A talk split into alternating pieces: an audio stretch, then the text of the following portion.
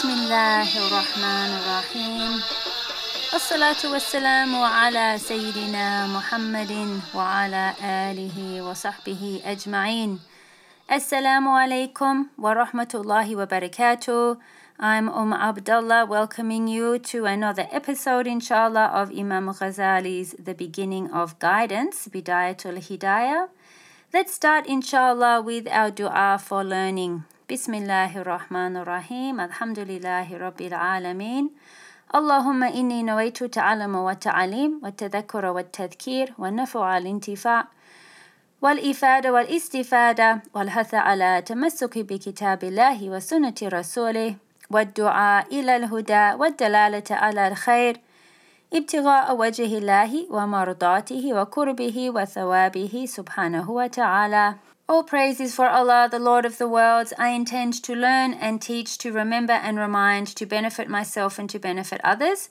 to derive usefulness and extend it to others, to encourage adherence to the Book of Allah and the Sunnah of His Messenger sallallahu alaihi wasallam, to call to guidance and direct towards good, seeking thereby the countenance of Allah, His divine pleasure, closeness, and His reward, the most exalted and high. Ameen Ya Rabbil Alameen. We are continuing in this episode with the practices and the dhikr and the engagement in worship that a person should be performing in the mosque. The overall picture that Imam Ghazali is presenting here is one, as we mentioned before, of two things tartib, which is a schedule or a system or a structure to one's day, and what goes into that tartib of acts of worship of the ritual prayer, dhikr and remembrances, awrad or litanies, and reading of the Quran. In the last episode, we looked at when a person leaves the house and goes to the mosque, what they do when they enter, and they perform two rakahs of prayer, whether that be to greet the mosque or as the sunnah for their obligatory Fajr prayer, and then they read some du'as. And then we finished that episode with Imam Ghazali's advice when he said, When you finish supplicating, do not occupy yourself with anything except the remembrance of Allah, glorification, or the recitation of the Quran until the time comes for the obligatory prayer. Now, today, inshallah, we're going to go into what happens when we hear the adhan. Now, Imam Ghazali gives us different scenarios. One scenario last episode was we heard the adhan, we pray, we go to the mosque. The scenario today is that we've gone to the mosque before the adhan. And this could happen in any of the other prayer times as well. So, what happens if we're in the mosque and then we hear the adhan and then we respond to the adhan and then we will have some du'as and some dhikr and then go into the prayer. And he actually describes the prayer a little bit later in the book after probably a couple of more episodes. I would just like to point out a few things that are relevant for women, particularly about going to the mosque, and this just falls under general adab, general etiquettes, and behavior. The first is that it is recommended that a woman pray in her house. And this is, according to the hadith, the best place for a woman to pray is in her own house. And the reasons for that are because when a woman does go to a place which is mainly frequented by men, then of course there is the chance of her causing a type of fitna or her presence there being a distraction to men, and a woman needs to know how to behave in that situation when she does go. In the Shafi school in particular, there's absolutely no prohibition on a woman going to a mosque to pray. There's nothing that's discouraged about it, except she needs to adhere to some basic standards and conducts of behavior. So the first is if she does go, is not to wear any perfume. And this is uh, normal for a woman leaving the house under any circumstances, whether for worship or otherwise. A woman should not leave the house with any perfume on that is able to be detected by somebody around her. The only perfume that you're allowed to wear is that which you can smell on yourself. And should someone come very close to greet you, to kiss you on the cheek, for example, which wouldn't be anyone other than your husband or uh, your own mahram, your own family, then you're not allowed to wear anything that could be smelt further away from your immediate personal space. So, no wearing of perfume out, and particularly not to a mosque. And also, you shouldn't adorn yourself and go in your best clothes. You shouldn't wear uh, makeup or anything particularly attractive. And why would you anyway? You're going to the mosque to pray. The best clothes and the best way you can present yourself in the mosque is to be clean, is to be obviously with your correct form of tahara, of purification, and to present yourself to Allah with not only a clean physical form, but also, inshallah, a clean and yearning heart, which knows that this act of worship that you're performing in has been obligated on you as a sign of your servanthood and as a means of your connecting to Allah and being in His presence and knowing your neediness towards Him. So, why do you need to get dressed up to go to on a shopping spree when you're going to the mosque? So, a person must be vigilant about how you present yourself and what you're actually leaving the house for and the state that you leave the house in. The second point I want to make is in the mosque, and particularly if you have small children, that it's very important that you keep them under control, as difficult as it can be, because the mosque is an open space, and when children get in there, they can often go crazy running around. They think it's like being in a big park or something. So you don't go unless you know that your children can sit and be still and quiet, particularly in the Juma prayer, the Friday prayer, or that you're able to occupy them with something for the time that you need to pray. And please, sisters, do not take coloring books with pictures into the mosque. Uh, do not give your children the phone where they sit and watch cartoons while you're praying. Um, if it is that you cannot keep your children still for the amount of time that you need, then don't go to the mosque. Okay, and that goes also in Ramadan as well in the Taraweeh. Um, it is most distressing to the women who go to pray when they want to go and seek that seclusion and that intimate connection to Allah subhanahu wa ta'ala to have other people's kids running riot. I know from my own experience once when I had a couple of little kids and I went with some friends, and all of our children were friends, and they ran absolutely riot. And this was 20 rakas, and the women afterwards literally rounded us up and abused us and told us, Do not bring your children to the mosque, and you've spoiled our prayers and you've wrecked our night. And it was so awful that I never went to a mosque for 10 years after that. And the only time I went is when my youngest I knew would be able to sit still for that amount of time, or her other sibling could look after her. And that's just the way it is. So even though you want to go and you think, oh, I'm missing out, particularly in Ramadan, you going to the mosque and upsetting other people is worse for you than staying at home, putting your children to bed, and praying your Taraweeh yourself. And I know how it feels. You want to have that spiritual connection and you're yearning for it and you want to get out of the house and you want to go and be with other people and listen to the recitation. And I know how that feels, but this is part of the struggle of motherhood. And unless you can keep those kids contained, do not go. And it's worse for you and sinful for you to go and to cause distress and harm to other people so that you can have your moment of what you think is your connection to Allah.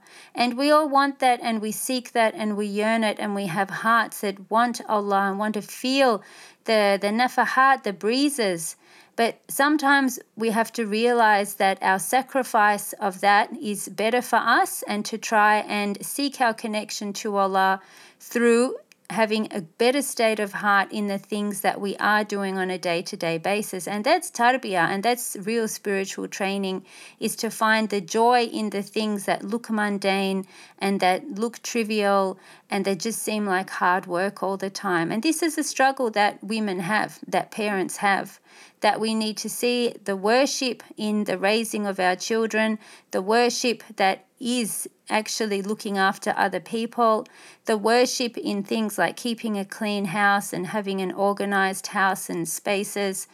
Um, these are the things that are our deeds, and we need to be able to perform those deeds with a heart that is connected to Allah subhanahu wa ta'ala.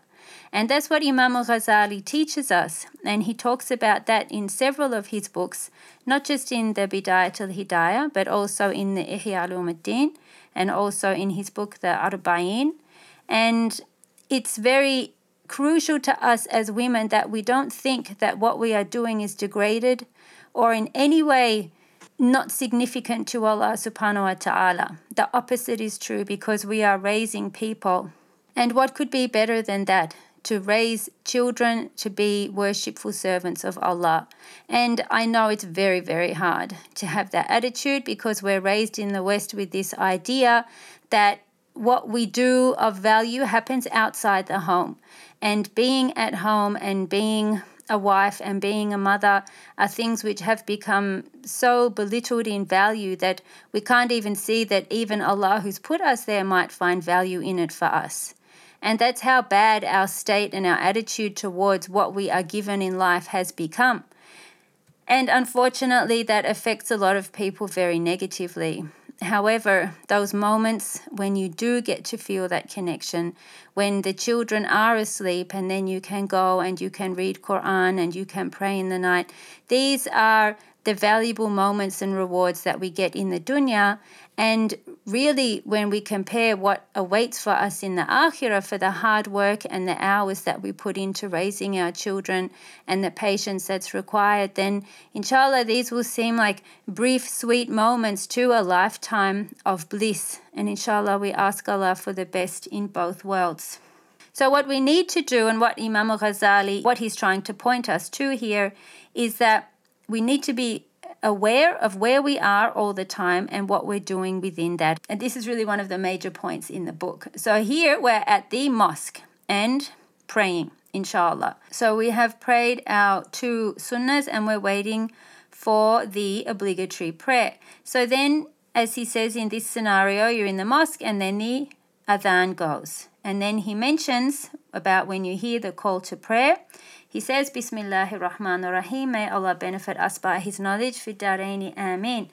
فإذا سمعت الأذان في أثناء ذلك فاقطع ما أنت فيه واشتغل بجواب المؤذن. He says, when you hear the call to prayer, stop what you're doing and devote yourself to responding to the mu'adhin, to the person who is calling the prayer call. Then when the mu'adhin says, Allahu Akbar, Allahu Akbar, فَكُلْ مِثْلَ ذَلِكَ So repeat that. And likewise with all of the phrases you need to repeat after the mu'adhin what he says. Except for when the mu'adhin says حَيَّ عَلَى حَيَّ عَلَى Then afterwards you repeat لا حول ولا قوة إلا بالله العلي العظيم. And our commentator Al-Jawi says some interesting things about that. And he says that when you say la hawla, what you're saying is there is nothing that can take you away from disobedience except for Allah, and wala quwa, that there is nothing that can put you into acts of obedience illa billahi azim, except for Allah, the Most High and Mighty. In the Fajr Adhan, there is an extra line which says, as-salatu khayrun minan nawm. That prayer is better than sleep. And there are two ways of saying the response to that. Sadaqta wa bararta or sadaqta wa barirta. So there are two ways to pronounce that, and it means you have spoken truly and done well. Then Imam Ghazali mentions a dua which is made only after the Fajr prayer. There is a standard dua which is made for the five prayers. اللهم رب هذه دعوة التامة والصلاة القائمة آتي سيدنا محمد الوسيلة والفضيلة والشرف والدرجة العالية الرفيعة وبعث المقام المحمود الذي وعدته إنك لا تخلف الميعاد so that's the standard one after all the five, and then there is this one also after Fajr. But the translation for the standard one so, O Allah, the Lord of this complete call and this and this prayer that is about to be established, grant Muhammad وسلم, a place near to you, an excellent rank and an exalted degree and raise him to the praise station which you have promised him? Truly, you do not break your promise. Imam Ghazali advises us and says, if you hear the call to prayer while you're engaged in prayer, then complete what you are praying and respond to the call afterwards in the usual way. And that would be the same if you're engaged in anything else. So, whether you are, for example, in the bathroom or doing something else that you wouldn't normally be able to make that response, then you complete what you are doing and respond afterwards.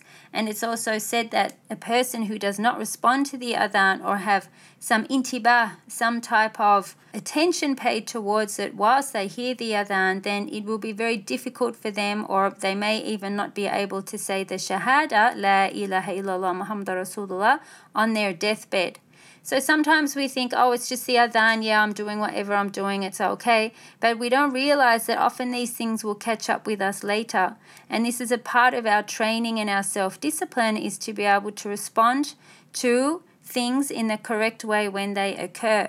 And the adhan is a real blessing for people who live in places where they're able to hear it because it is that constant reminder of Allah and that constant reminder of how you should organize your day. And given that this book is about organizing our time, then the adhan is extremely important for that. And in fact, it really indicates to us as Muslims about our regular lifestyle.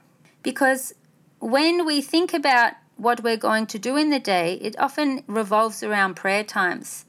So, oh, I'll just go out after Dhuhr. Oh, my friends are coming after Asr. Oh, I'll catch up with you after Maghrib.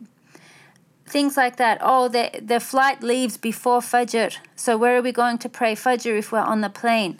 Things like that. So, so much of our being and understanding of the world is determined by our acts of worship and how those acts of worship structure our time and our day. And not only is it the formal acts, but it is the other acts as well, which Imam Ghazali puts a lot of emphasis on, uh, which also go into structuring our day and, this, and therefore the state of heart that we are in throughout the day and our connectedness to Allah subhanahu wa ta'ala through our remembrance of Him in every waking hour, inshallah. Then, when the Imam starts the obligatory prayer, then you stand up and pray. And as I said, the prayer will be explained a little bit further on, inshallah. And then, when you have finished the prayer, then you say, Astaghfirullah, I seek forgiveness from Allah three times, and then read the following dua. اللهم أنت السلام ومنك السلام وإليك يعود السلام فحينا ربنا بالسلام ودخلنا دارك دار السلام تباركت وتعاليت يا ذا الجلال والإكرام and there are variations on that basically meaning O oh Allah you are peace and from you comes peace and to you returns peace so protect us from all calamities and let us into the abode of peace Imam Ghazali goes into quite a few du'as here and the ones that I'd like to point out, there is one that the Prophet ﷺ taught Sayyida Aisha uh, anha, and it is called the Comprehensive Complete Supplication. Min al jawami' wal kawamil. So those that are most complete and comprehensive. And basically, I'm just going to break it down into its parts because oftentimes we forget what to ask for, or our mind might go blank, or we can only think of immediate things and we might not always necessarily see the big picture and what we should be asking for all the time. And in this one, Sayyida Aisha was told to say, Allahumma inni as'aluka min al khayri kulli. So Allah, I ask for you for all good عاجله وآجله whether it comes sooner or later ما علمت منه وما لم أعلم and of that which I know and that which I don't know then she seeks refuge in Allah from all evil min asharri kulli that which comes sooner or later and that she knows or that she doesn't know then she asks Allah for Jannah for paradise وما قرب إليها من قول أو عمل أو اعتقاد and what will bring me close to it of words and actions and beliefs and then to seek refuge in Allah from the fire and what will bring me to it from words or actions or beliefs And then she says, I ask you, وَأَسْأَلُكَ مِنْ خَيْرِ مَا سَأَلَكَ مِنْهُ عَبْدُكَ وَنَبِيُّكَ مُحَمَّدٌ صلى الله عليه وسلم وأستعيذك مما أستعاذك منه عبدك ونبيك محمد صلى الله عليه وسلم.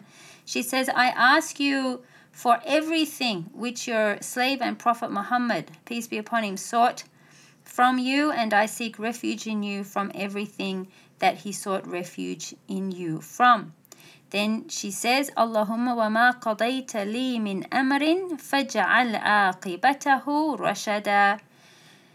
O my Lord, whatever matter you have decreed for me, make its end one of guidance. So clearly, we have major concepts. We ask for the good, we seek refuge in the bad. We ask Allah for paradise, we seek refuge in the fire and we ask Allah for everything that the Prophet ﷺ asked Allah for, and we seek refuge in everything that he sought refuge from. So if you can't remember anything or you struggle to come up with du'as, then just remember those things. And inshallah, as we are told here this is the most comprehensive and complete supplication. And then all the other personal things and things that you want in your heart, you can keep that in your heart while you're making this dua. You can ask for those things at any time also as well. And inshallah, then you will have a complete dua. There's another one that Imam Ghazali mentions here that the Prophet, peace be upon him, advised his daughter Sayyidah Fatima, may Allah be pleased with her. And it says, Ya Hayyu Ya Qayyum, bi rahmatika astaghith, la takilni ila nafsi wa la ila ahadin min khalqika tarfata ain, waslih li sha'ni kullah. Oh, o ever living, O oh, self subsistent, Ya Hayyu Ya Qayyum. So Hayyu means the one who is alive and self sufficient in himself, and Qayyum, the one who suffices and sustains others. So that's two of the attributes of Allah subhanahu wa ta'ala. Ya Hayyu Ya Qayyum, by your mercy I beseech your help. Leave me not to myself nor to any of your creation, even for the blink of an eye, and set right for me all my affairs. And it's recommended to read that 19 times before you enter any souk or marketplace or the mall so that inshallah you don't get affected by the type of activity there and the calling of your nafs and the calling of your desires and inshallah that you will not be left to any of the creation so that Allah won't turn away from you because of your turning away from him. Imam Ghazali then says to pray with any of the du'as which have been transmitted, and we can refer to those in many books. And a lot of the books that we have are actually compilations or extractions from the Ihya Ulumuddin and which really is the source of uh, so much of our knowledge. And the scholars over the years and centuries have done so much khidmah and service to that book and made it so available that a lot of the things that we read we don't actually even know come from there. Particularly the works of Imam Haddad, very heavily influenced by Imam Ghazali's work, and of course Imam Haddad being the mujaddid or the renewer of his time, he was able to take that and make it and present it to the people of his time in such a way that they could relate to it according to their states. And we have our own scholars now who are able to do that for us, given our state and the issues that we face. And this is how we can see the universality and the relevance of everything in Islam for all times and places and all people. Then Imam Ghazali says that your time from after the morning prayer until the sunrise should be divided into four types of spiritual work. So this is from prayer until the rising of the sun. And what you should be busy with in that time is dua, remembrance and glorification, which you can repeat on your prayer beads, recitation of the Quran, and reflection. And reflection here means reflecting upon your mistakes and sins and your shortcomings and deficiencies and how you have exposed yourself to Allah's painful punishment and His great anger. Imam Ghazali also advises us to think ahead about how we're going to organize our other forms of dhikr and remembrance and worship. So, if we think, okay, I'm going to be busy here and there, I have an appointment, I have work, I have to do this and that, then think, okay, when will I read my awrad? When will I read my dhikr? And have a plan for the whole day. So, okay, I know when I'm busy with this, I can do that dhikr. Or I know I'll have five minutes here, so I'll do that. I'll read a couple of pages of Quran and know as well that any mundane act which doesn't ordinarily fall under the category of worship can be turned or made into an act of worship through your intention. So, if it is that you need to pick something up from the shop, then you can turn that into an act of worship by thinking to yourself, I'm looking after my family, I'm feeding my children and my husband, um, I'm contributing to the Muslim community by buying from Muslim shopkeepers. I'm helping those people keep food on their table. So, whatever you're doing, you can turn what they call the ada, which is a daily and usual act, into an act of ibadah by changing your intention. And this means that there's absolutely nothing in life that goes to waste. So, when we are truly mindful and truly aware of what we are doing and why, then we're able to make sure that we benefit every single moment and take advantage of everything that Allah puts before us. And there is nothing that will pass us by without us having engaged in it in a way that is most beneficial for ourselves and other people. Imam Ghazali also reminds us not to neglect to reflect upon the nearness of your end and the approach of death that cuts short all hopes uh, then you should reflect upon the removal of matters from the domain of your free will, which means that you should know that there are certain things that you have no control over and not to be focused upon that. You have to submit and have istislam. وَأُفَوِّضُ أَمْرِي إِلَى اللَّهِ إِنَّ اللَّهَ بَصِيرٌ بِالْعِبَادِ I give my matter over to Allah, for Allah is indeed all seeing of His servants. And really, that statement, which is actually an ayah from the Quran and is used as a dhikr, and you can read it 11 times in the morning or in the evening, it is the most liberating thing to say. Whatever you feel of hardship or difficulty or some type of gloom, if you say that, وَأُفَوِّضُ أَمْرِي إِلَى اللَّهِ Inna Allah basirun bil ibad, then it lifts it from you and really you feel so much lighter in your heart because you know that this matter, which essentially is something that you can't change except through Allah subhanahu wa ta'ala changing it for you, and then by giving it back to Him and saying, I hand it over to you to deal with, then what you've actually done is just put it back where it comes from anyway. And you've said to Allah that I am just your weak slave, and I need you to fix this problem for me, and here is my problem. And that is istislam, that is submission, and that is servanthood, and that is also tawakkul, by recognizing that we can only do what we do, but that it is Allah who actually is the one who changes our circumstances and will be the one who, inshallah, brings about the best result. When Imam Ghazali says we should not neglect to reflect upon the nearness of our end, in modern times people might look at that as being rather morbid and think, oh gosh, you know, these Muslims, they spend their whole day thinking about death and visiting graves and what's going to happen to them in the next life. But if we get a proper perspective on that, we realize that what that thought does is number one, is not morbid, okay, and it's actually very invigorating because it's meant to motivate you to live in a better way. It's not about pondering on this inevitable that everybody's running away from by drowning themselves in entertainment and distractions and gossip and carrying on and fashion and plastic surgery and who's doing this and that. It's something to remind you that we're not going to be here for very long, so make sure that you make the most of what you're actually doing and don't waste any time. There are 10 prayers that Imam Ghazali recommends that should be part of our litany, our wird of glorification and remembrance, and we'll just read through these quickly. First of all, لا إله إلا الله وحده لا شريك له له الملك وله الحمد يحيي ويميت وهو حي لا يموت بيده الخير وهو على كل شيء قدير There is no God but Allah alone who has no partner. His is the dominion and to him belongs all praise. He gives life and death and he is the ever living who never dies. In his hand is all good and he has power over all things.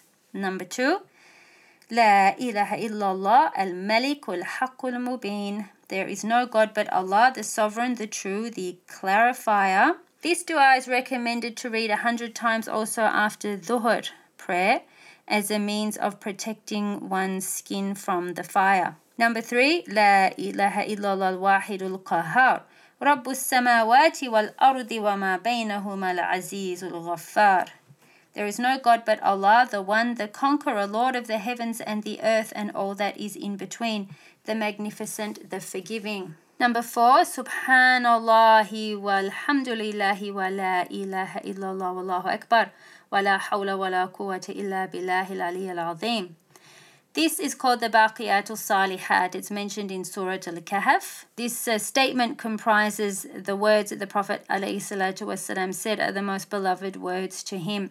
Very, very great words. We could have a whole uh, talk on just these four statements alone, but enough to say that this should be a part of our daily uh. Number six, Subhanallah al-Azim wa bihamdi.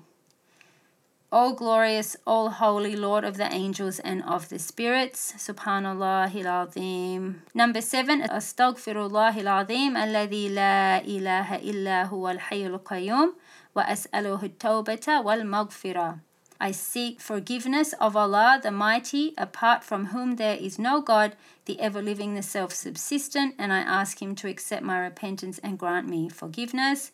Number eight, Allahumma la ma'ni lima a'tayt, wa la mu'ti lima manat, wa la rad lima qadayt, wa la yanfa'u dhal-jaddi minka al-jad.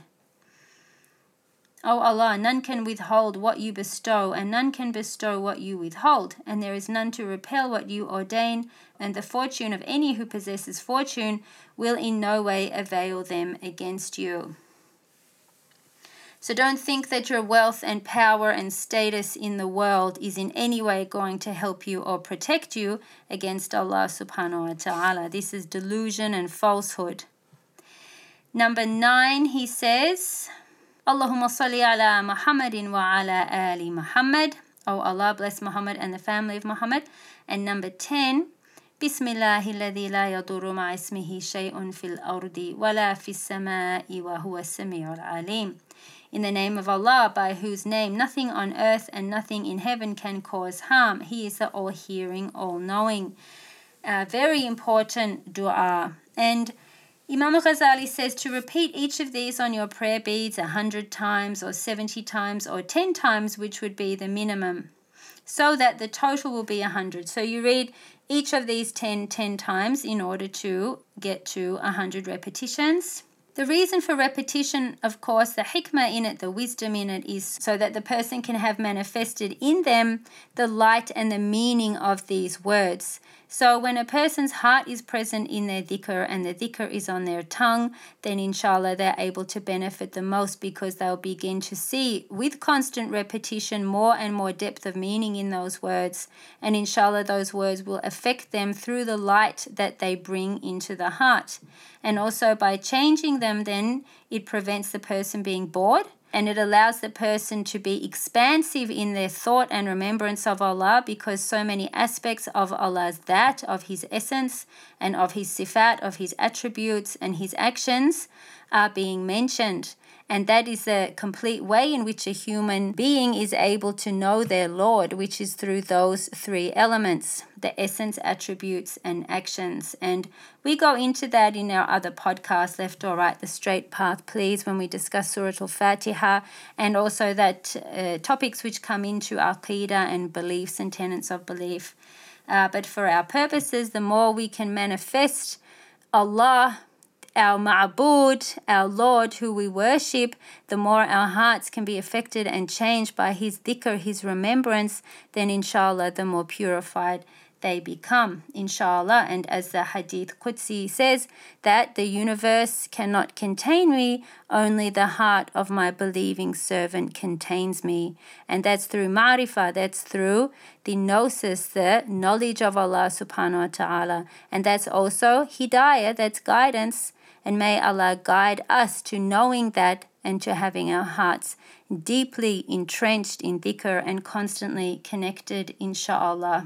Then Imam Ghazali says, read this litany regularly, and also in the commentary it says any litany, it doesn't have to be these, but as I said, you would recognize them, and you are encouraged to get a book of du'as that you are able to learn and memorize. And also, most of these are in the uh, Wirdul Latif, which is the daily wird that Imam al Haddad uh, wrote and recommended for his students and for Muslims everywhere, and that's read twice a day after Fajr and before Maghrib, all over the world. Most of them will be there.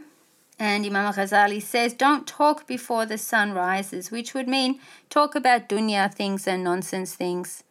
Um, because he says that that occupying oneself with remembrance until sunrise without speaking in between is, as is narrated from the Prophet wasallam, superior to freeing eight slaves of the descendants of Ismail. So, to show how great it is to be engaged with remembrance of Allah until that time. And he says, Know this well, and you will be divinely guided if Allah Most High wills. It's also important to remember that the rizq, the spiritual rizq, the spiritual sustenance, which is apportioned to worshipful and devoted servants on the earth is given out at that time. So if you sleep from after you've prayed the Fajr prayer until sunrise or after, then you're actually missing out on taking what's called the ataya, which is the givings, the divine givings that are spread out and offered to the people who are awake and in remembrance of Allah and who take them. So you cut yourself off from your spiritual rizq if you go to sleep at that time. And what sleeping means there is not a sleep that overcomes you out of exhaustion, but a sleep like, mm, gee, I'd like to get all cozy in bed. And this is something that shaitan actually whispers to you. And it takes a lot of self discipline and strength to be able to resist that, particularly on a cold winter's day or in the summertime when the fajr might be three or four o'clock in the morning and you know that you don't really have to get up for a couple of hours before you're required to go to work or do whatever you need to do.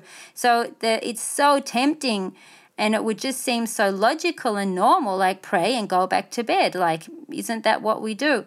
Well if you do that you will cut yourself off from these divine outpourings which are only offered at that particular time. And secondly you avail yourself to really bad dreams. And you probably know that the most intense and visual and disturbing dreams can often be at that time and they come from shaitan and it's also said that there are four hours of the day in which a person should be awake and remembering Allah. An hour there doesn't literally mean 60 minutes, it means just a portion of time within that hour. So that would be 15 minutes before Fajr, which is when a person should be up and praying to Tahajjud, and then for the time after Fajr until the sun rises has just been mentioned. And then in the afternoon, at least 15 minutes before Maghrib, so that last part of Asr, Asr time when the sun is going down.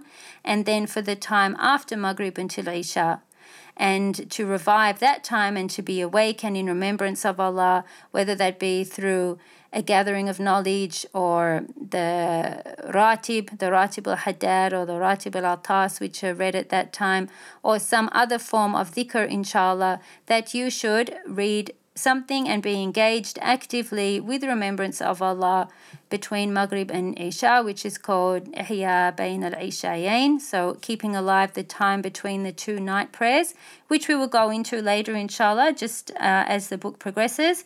But know that they are the four times of the day where the spiritual rizq is allocated in the morning, and in the afternoon, the material rizq is allocated. So, particularly there before Maghrib, that's when you should be remembering Allah to take a portion, inshallah, of what is offered of rizq and reading Surah Al Waqiyah as well. We'll go into that later, inshallah. So, that's enough for now for us to understand how to schedule our time and what to do in our time in the morning between the Fajr prayer and when the sun rises. Inshallah, may Allah give us tawfiq. الحمد لله رب العالمين والصلاة والسلام على سيدنا محمد وعلى آله وصحبه أجمعين. السلام عليكم ورحمة الله وبركاته. سبحانك اللهم وبحمدك أشهد أن لا إله إلا أنت أستغفرك وأتوب إليك.